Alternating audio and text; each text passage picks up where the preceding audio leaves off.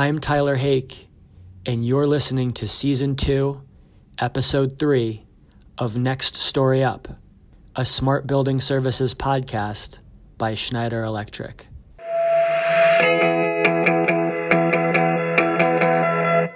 Act 1 A Bittersweet Symphony. One theme of our series can be simply stated as times change. For the most part, on Next Story Up, we celebrate the ways in which, as time moves forward, things get better. But I'll concede that this is subjective. The new good comes with the new bad, although the new good is almost always needed or desired, and that's why it arrived in the first place. For instance, cybersecurity issues wouldn't be such a concern if we weren't so fully wedded to all the good technology and digitization has brought us. The same is true with the always on nature of our lives today. Even people like me, who have made careers out of promoting and evangelizing connectivity and smart technology, have hours, days, or weeks where we just want to unplug, or where we long for the ability to just be unreachable and left alone. Maybe at those points, we're looking for a simpler time, like when we could just put up an away message on AIM to signal that we weren't available, and that was just okay. There's a great book about this called Hamlet's Blackberry that I happily recommend. The point is, some things actually don't get better, they just change, and maybe to the extent that they are unrecognizable from their origins, life included. Take music, for example. Is music that's released today better than music that was released in the 16th or 17th century just because it's newer and has evolved many times over from its precedent? Scan the top 40 you can make an easy case that even that is no longer relevant, as the way we've consumed music in recent years is almost as different as the way we've made it. But just the same, scan it, and you'll find Ed Sheeran, DJ Khaled, and the Jonas Brothers. You won't find Mozart, Beethoven, and Chopin. Lots of people, myself included, would as freely listen to the former three as they would the latter, just because of how our tastes have evolved with what's been available in our lives. I can't say I completely don't understand why someone would like a new song by Sam Smith or Taylor Swift. They are catchy. But I'd feel uncomfortable saying it's better or more impressive than Beethoven. And again, Beethoven wasn't the first musician ever, and surely his style was built off other musicians of days gone by, and people thought it was wrong or strange during its inception. But I have to start somewhere. And I've seen a Beethoven symphony before while sitting in some plush, squeaky seats surrounded by a bunch of people who, it felt like, had no interest in my being there. It was fun times.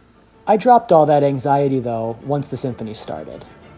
What's amazing about a symphony orchestra is the moving parts.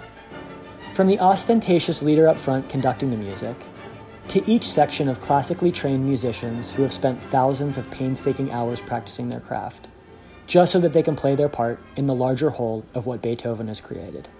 You'd have to focus to isolate the music from the violins, cellos, oboes, and clarinets, and it'd be downright impossible to pinpoint just one instrument from where you sit. But, taken as a whole, they perform something magical. What's more, if something didn't work, if the conductor got confused, or if one musician was playing the wrong page of sheet music, or an instrument were out of tune or broken, you'd be able to hear that as a listener, and it would throw the whole ensemble into discord. That's pretty impressive, and for me at least, it was one of those things that I had to see in person to fully understand and appreciate. And because I can't turn off, it reminded me of building automation. The design sequences, programs and codes, sensors, and physical controllers all need to be in right order for a building to be optimized and performing at its best. It's an easy comparison to think of different types of building equipment under control, your air handling units, VAV boxes, fan coil units, as instruments such as cellos, violins, or violas, all of which are reading their sheet music, which is actually just sequences of operations programmed into logic code. Even the best laid intentions don't produce the result for the occupant if one little sensor that should be reading 68 degrees is reporting 86 degrees. This is true in all buildings, but no building is more like a symphony orchestra than a healthcare facility. The requirements are tighter, the regulations are stricter, and the stakes of the required outcomes are higher. For a healthcare facility, more is expected to ameliorate the discomfort and stress of being an occupant, in this case a patient, to lessen what is at best a less than desired way to spend your time.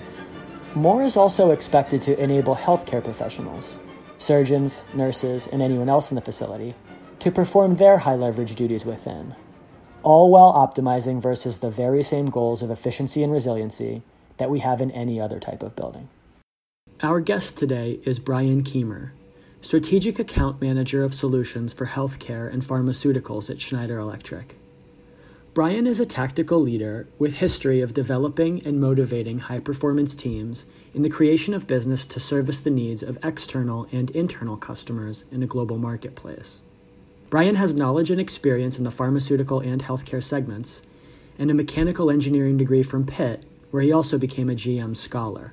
He's logged over 15,000 hours of service enriching the lives of children and has worked for Schneider Electric in strategic accounts for over 20 years in U.S. and international roles.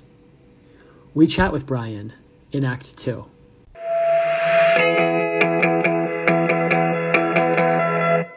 Act 2. You can't play a symphony alone. It takes an orchestra to play it. Navjot Singh Sidhu. And with that, let's dive right into our conversation with Brian. How about have you ever been to a symphony orchestra or any type of performance like that? Yeah, I have. I loved attending Carnegie Hall to see Leonard Bernstein and to listen to his music and watch him conduct. Um, he was just a he was a truly a master. And there were times when I would go there and I wouldn't read the playbill. I would just sit there with my eyes closed to try to figure out the story that he was trying to tell, and then read the playbill and you know to see the similarities uh, from the feelings that I received from the music. You know, it was just unbelievable unbelievable. Yeah, it's amazing what you're able to translate when you've got a group of people working together under a guy's tutelage like that. Yeah, absolutely. It, it, it transcends. That's cool. Yeah, I've only been to one myself, and I had a, you know, a similar type of experience where it's moving and it's it's pretty easy to get lost in it in a different way. Where's Carnegie Hall? Is that in New York? New York City. Yeah. I'm gonna. That's where I live. I'm gonna have to get down there. I, I haven't made my way to Carnegie Hall yet. It's a great place. Well, cool. So shifting gears then, talking about how music has changed over time, how have the demands on hospital facilities changed during your career? Well, hospitals are becoming more intuitive than ever before. You know, the integration of disparate systems uh, make hospitals much more functional, much more efficient, and should I say, a space for healing more than ever before from what I've seen, and I'm not a I'm not spending all my time in this industry as you do, but you've got a place now where different vested interests and stakeholders are able to interface and work together and be connected through those disparate systems that are now together in ways they haven't been able to previously, which is pretty cool. Yeah, absolutely. I mean, you know, they're more user friendly today from wayfinding systems to, yep. you know, to admin systems. Um, you know, they they're paperless. They're becoming more sustainable, you know, where you go to a floor and you, you check in right at the kiosk and, you know, it directs you to your room and notifies the doctor that you're there. It's, it's pretty amazing what's happening in hospitals today, as well as, you know, they're much more environmentally safer. Well, I, I think, you know, what you mentioned there in terms of, you know, from the check in and alerting the doctor that you're there sounds like it's centered on the patient. Would I be right to say that optimizing the patient experience is the most important important thing for stakeholders in the hospital industry? And if so, why do you think that is? Yeah, absolutely. It's all about optimizing the patient experience.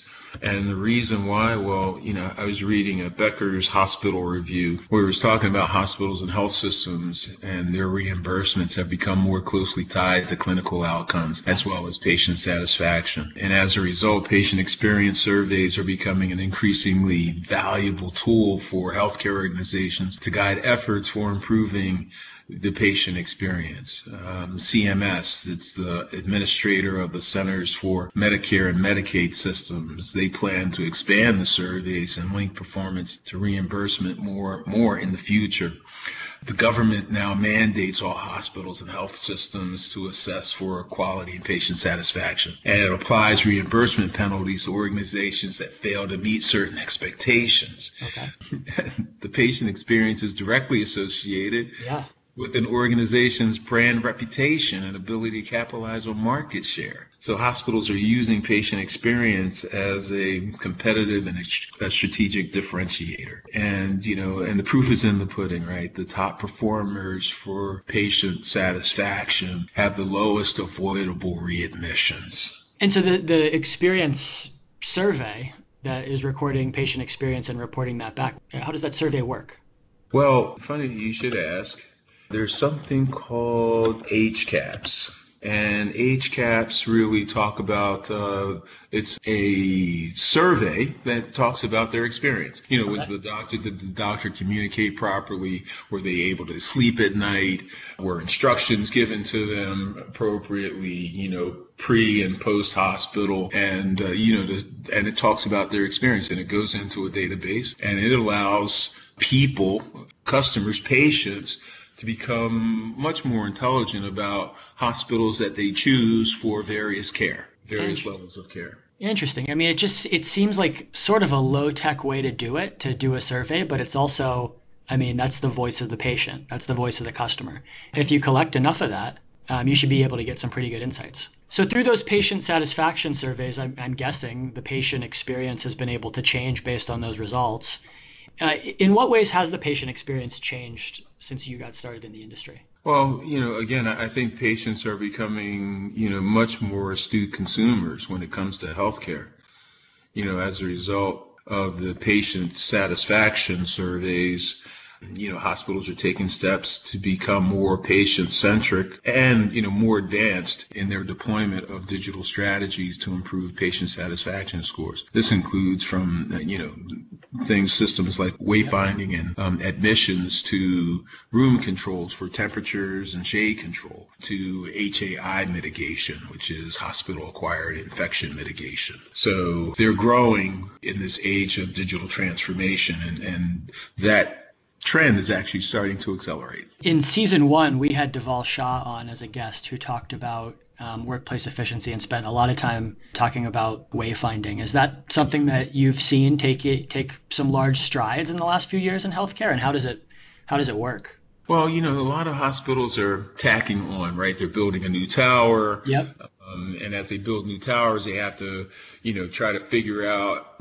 what the avenue is for patients to get to the new towers and over the years it can become very yeah. convoluted the way to you know to go to a certain building or a certain tower I've been in a few hospitals where I've gotten lost several times, and and uh, I was really trying to. Uh, I had to make a few stops to ask people, you know, which way is is the right way. But now, you know, with the use of digital technology, uh, you can just pick up the phone and, and actually uh, the hospital will send you directions. They'll know exactly where you are and provide directions on the phone to get you to where you need to be. No, I mean, I so I've I've spent some time volunteering at things like children's hospitals and things like that, where you know they've tried to make it easier by naming wings after animals and colors and things like that. It's cool to see technology play a central part in what actually can be a very serious thing, you know, getting to where you need to go quickly in, in the hospital. Um, so it's nice to see that. Uh, has, has technology been central to other changes uh, outside of wayfinding that, you know, jump out to you or resonate with you? Well, yeah, you know, technology now is being embedded in all sorts of products from hospital beds to the electrical distribution systems and the integration of these products improve systems actually and the integration of these siloed systems as well. You know and i think technology is really lending itself for you know and being able to uh, leverage the technology actually in cloud-based solutions and apps that continue to change the hospital landscape when it comes to patient satisfaction.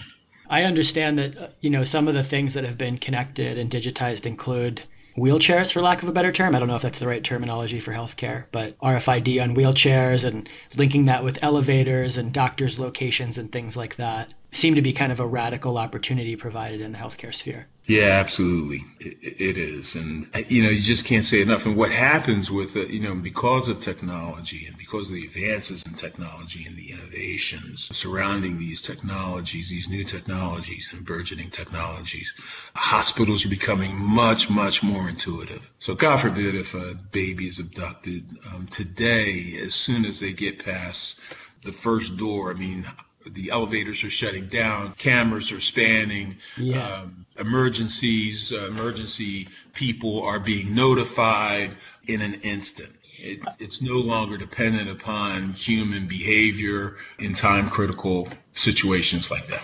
Yeah, and Brian, that's such a good example because as you started listing off the different systems that might play a part in that, those have all historically been separate.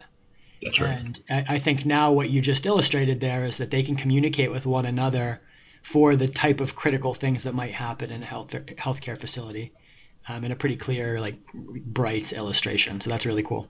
Um, how about sustainability? That's changing everywhere. How has that changed responsibilities and metrics in the hospital industry over time? Well, uptime is is more critical than ever before. We have more sensitive equipment in hospitals today that can't afford to break down, you know, like MRI machines. But not only that, you know, the infrastructure that supports all of this critical equipment that allow doctors to perform their skill, their craft, their art to make people well is a huge concern for a hospital. So uptime of their critical infrastructure is so very important. And uh, sustainability comes in two ways. One is, you know, one is energy reliability, where you know we talk about the uptime of infrastructure that supports uh, supporting wellness, and then energy savings as well, where uh, hospitals have to become more responsible, are becoming more fiscally responsible to manage its costs, and not only that, but to be you know, great corporate citizens. I think that those are both really good points. That When you talk about reliability and resiliency, that's a term that you hear so much more now uh, we might as well make sure we're doing everything that we can keep our uptime running, and healthcare is ground zero for that type of thing. And then also in terms of energy efficiency, I've heard things like ORs being as energy intensive as a house or something like that, right? I don't know exactly what it is, um, but I've heard that you know you're going to be using energy, so you've got to find different ways to be sustainable, just like any other building owner. That's correct you know, we've talked and illustrated here about how hospitals have changed over time and, and how patient experience and technology are, are central. Where do you believe we are in the process? Are we at the beginning, the middle? Uh, are we at the, the peak of what we're going to see? How do you feel about that? No, we're not at the peak. Okay. I think I think we're at the be- we're, we're at the beginning. You know, there have been companies that have been on the forefront of technology for hospitals, and hospitals in the past have been slow to change. They, uh, a lot of hospitals today are still doing things by paper and pencil, believe it or not. But the growing pressure on margin is forcing hospitals to digitize in a way that supports how they do more with less. You mentioned that there's some hospitals that are still doing things with pen and paper. Is that the majority of hospitals, or is there a typical type of hospital that would still have that in place, or Sure. I mean, you know, some of your older hospitals that haven't invested in new infrastructure uh, so that they can get the, the, latest and greatest technology available. Um, are, are still, you know, are still in the Stone Ages. Uh, I'm, I'm sorry to say, but they are.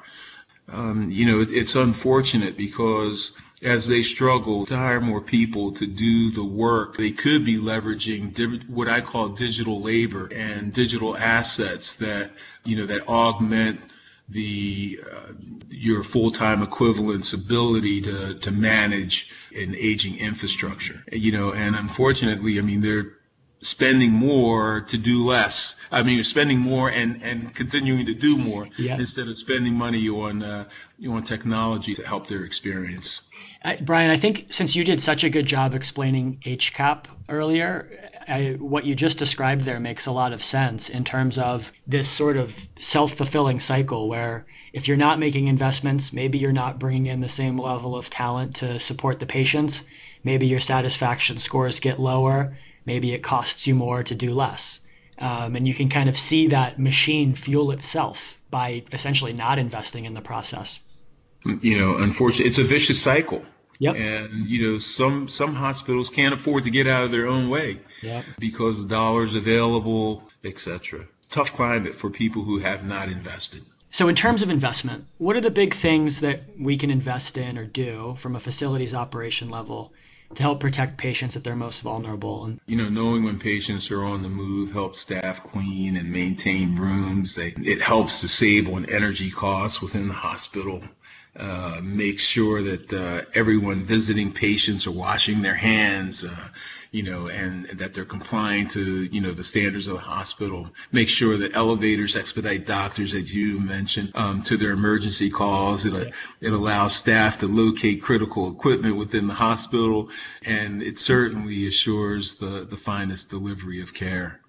From a, from a technology perspective, you know, there's a lot of different ways that technology can come into play in a hospital. And you mentioned that we might be at the, the beginning of where healthcare is headed.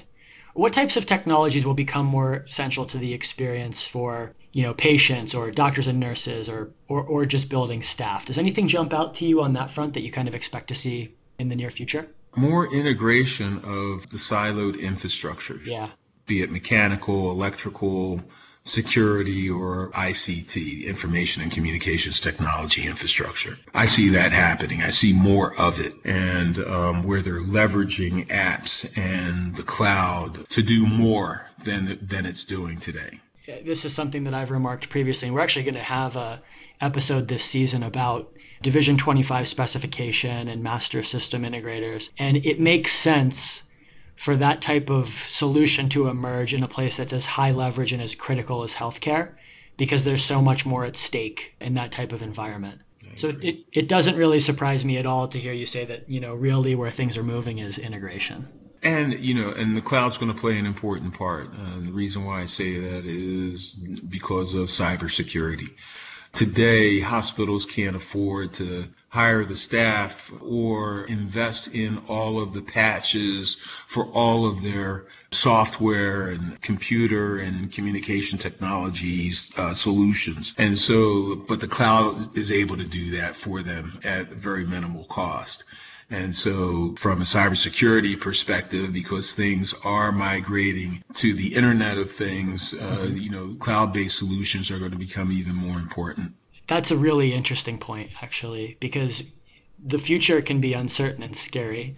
and I think a lot of times when people talk about connectivity and integration and technology, cybersecurity is a really big concern. So your your point there about investing in the cloud is a great way for hospital systems to prepare themselves for that future, and they'd be able to essentially keep themselves online and uh, prevent really bad things from happening.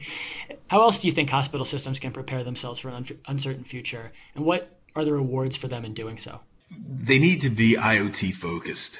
They need to have an IoT strategy.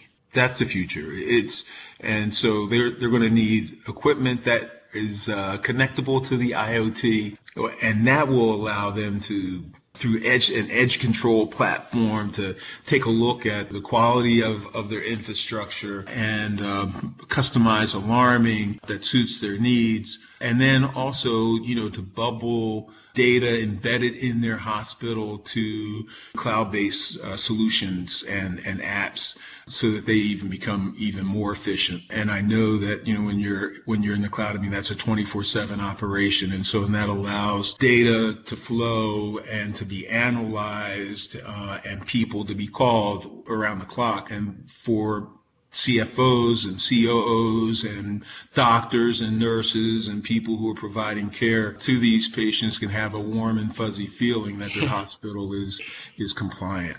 Yeah, and I, I think you you used you, you started saying that we should have an IoT strategy, and then you mentioned data flowing, which is something that you hear often in terms of you know in the information age, data is the new oil, and it fuels all of the decisions that can be made at the cloud or with software and with analytics.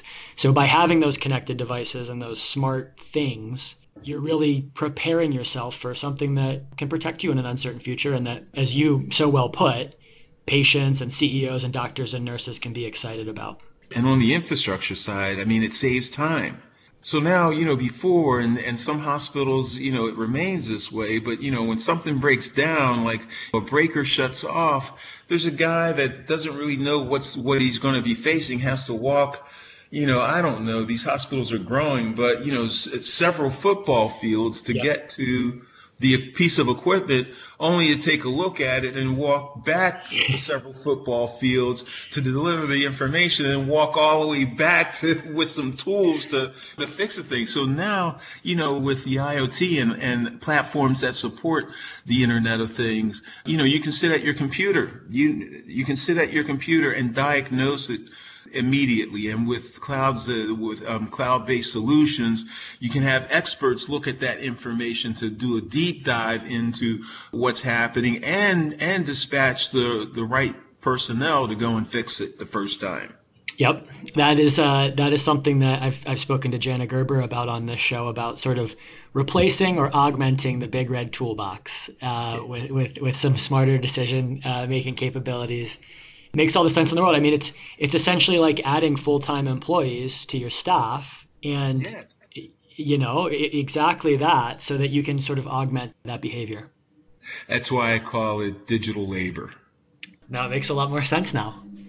I, have heard it uh, called sometimes uh, blue collar IT, uh, mm-hmm. where, where, where you're kind of moving in that direction. So that's terrific. So this has been great. You've given us a ton of really concentrated information on what the healthcare world is like and how hospital facilities are evolving. So I thank you for that. It's been really great having you as a guest.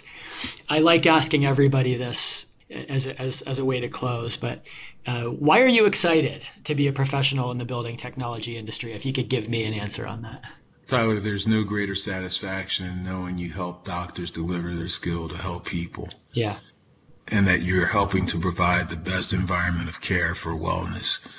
I love what I do and proud to be a, a corporate citizen of a company that continues to invest in improving our humanity and wellness across the globe. I can tell you that when I when I walk into places like Nemours Children's Hospital, and when you see the kids from all ages, from infant to to teens, walk into that hospital with all their ailments, and when you know you, you know that you're there to ensure that they get the best care possible, it's the best feeling in the world. I mean, all the things that we've talked about here today about making things a little bit more efficient or a little bit faster or a little bit easier, the bottom line in this industry is it has a huge effect on people's lives. Yeah, absolutely.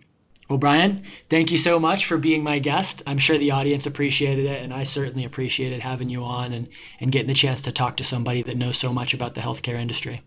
Fantastic. Thank you for having me.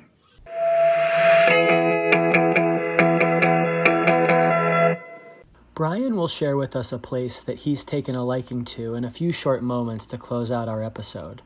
But he and I also have another place in common Pittsburgh, where he went to college and I grew up. As do I, I'm sure he looks back on his time there fondly, if not differently due to the fact that this was a collegiate experience for him. And as we all look back at certain towns from certain times and places. It's not just towns, though, it's eras as well. I'll show you how we're more entrenched than we realize in the next story up. I am so excited to develop, produce, and host the Schneider Electric Next Story Up podcast, and most importantly, to share it with a listener like you, possessing the same interest and passion in promoting smart building services for the benefit of all. Thank you so much. It's such a pleasure. I'm Tyler Hake.